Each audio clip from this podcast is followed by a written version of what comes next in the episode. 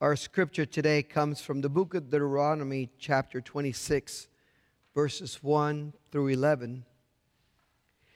When you have come into the land that the Lord your God is giving you as an inheritance to possess, and you possess it and settle in it, you shall take some of the first of all the fruits of the ground which you harvest from the land that the Lord your God is giving you, and you shall put it in a basket and go to the place that the Lord your God will choose as a dwelling for his name.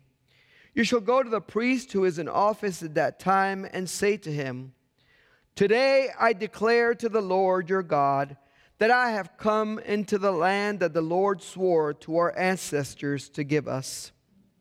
When the priest takes the basket from your hand and sets it down before the altar of the Lord your God, you shall make this response before the Lord your God.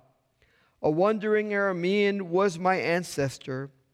He went down into Egypt and lived there as an alien, few in number, and there he became a great nation, mighty and populous. When the Egyptians treated us harshly and afflicted us by imposing hard labor on us, we cried to the Lord, the God of our ancestors. The Lord heard our voice and saw our affliction, our toil, and our oppression. The Lord brought us out of Egypt with a mighty hand and an outstretched arm, with a terrifying display of power, and with signs and wonders. And He brought us into this place and gave us this land, a land flowing with milk and honey. So now I bring the first of the fruit of the ground that you, O Lord, have given me. You shall set it down before the Lord your God and bow down before the Lord your God. Then you, together with the Levites and the aliens who reside among you, shall celebrate with all the bounty that the Lord your God has given to you and to your house. The word of God for us this morning. Let us pray. God, we just thank you. We thank you because you indeed are good and you have blessed us in so many ways. Lord, we come before you today, oh Lord, just asking that you will continue to minister to our need of you this morning through this your word. I ask, O oh Lord, that you will give me your thoughts to be my own. And that as I proclaim this scripture, O oh Lord, that you will speak to our hearts what we need to hear. Open our understanding in Christ's name we pray. Amen. When you come into the land that the Lord your God is giving you as an inheritance to possess, and you possess it and settle in it, then do this. I, I love how specific the instructions are in this scripture. For you see, the Israelites had a long history, they had been through a lot in their history. They had been wandering nomads for a time.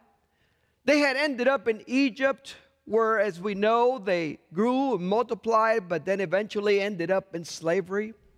They had been delivered from that and brought out by God with the promise of receiving their own land. But they had had to spend a lot of time in the wilderness to get there before they entered that land. So the instructions that we're receiving in Deuteronomy are for when they actually get there. They're instructions from when they actually possess the land, when they're in the time of that huge blessing of actually being in the promised land that God had for them. Why give instructions for that specific time? Because we have a tendency that when we are in a period of blessing or of bliss, that we tend to put God in the back burner and forget about Him. That whenever we are experiencing that provision that overflows, all of a sudden we start thinking that it is us that did it and not God. Because there are times that we need to remind ourselves where we've been and where God has brought us from when you take possession of the land, when you're in the middle of the blessing, when you are settled in it, this is what you do. Now, we are to enjoy God's blessings. It is okay to enjoy them. Some people feel guilty when they enjoy God's blessings. But God's blessings are meant to be enjoyed. You see, a blessing from God is an answer often to prayer. It's often something that we needed that God knew and God provided or God made happen in our lives. The promised land was definitely an answer to prayer for the people of Israel. They had not had a land of their own. They had been wandering, they had been slaves, they had been through a lot. And this was an answer to prayer, a place to call their own where they could be a nation together. God gave them that opportunity when He let them enter the promised land. But He did not want them to forget Him when they did. He did not want them to think that they did it themselves without God's help. And so He gives them these instructions when you do enter the land, you will take the first fruits from the harvest of that land that God gave you and you are to bring that to the place designated by God for his worship, where his name is lifted up. And we know back then it was the temple. Today it's the church. That's where we bring that tithe and that offering to. And it should be something that you do with great joy. So look at how we are to bring these first fruits, the best of what we have. Because if we did our offerings and tithes in this way, it would change everything. Put it in a basket and prepare to bring it before the Lord. And when you come before the priest or the person that is in charge of that place where God's name is being lifted up, you're not just giving the offering and you're done and go home. It says, when you hand it over, declare before the whole congregation what God has done. Now, I want you to imagine that we did that today. Brought back the offering plates, put them right here in the middle, prepared the microphone and as you came and put your offering on the plate, you step next to the offering and you give a witness of what God has brought your family through three, four, five, six generations ago, all the way to present in summary format. And each one of us did that. Every one of us gave a witness to what God had done. I mean, they literally were supposed to declare their faith with their offering. It was an act of worship. It was an act of celebration. It was an acknowledgement that it was God that had done this all these generations that God was the one that had brought them through the wilderness, that it was God that had provided for their needs, that it was God that had made the walls of Jericho fall down, that it was God who provided for every single step of the journey. So imagine putting your offering in and then stepping to the side and giving this speech. Today I declare that I have come into the job that God said would be mine the one my church family has been praying for, the one that God had brought me to through many situations, the one that God ordained for me at this time in my life, and which God had prepared since the beginning of time. I was a wandering temp worker. When God brought me out of that situation and blessed me with full time benefits, and better coworkers than before. He saw my suffering at those other jobs and how I was oppressed and what I went through. I cried out to the Lord, and the Lord opened doors of opportunity. And not only did He open those doors, but He helped me walk through them into this opportunity that God had prepared for me.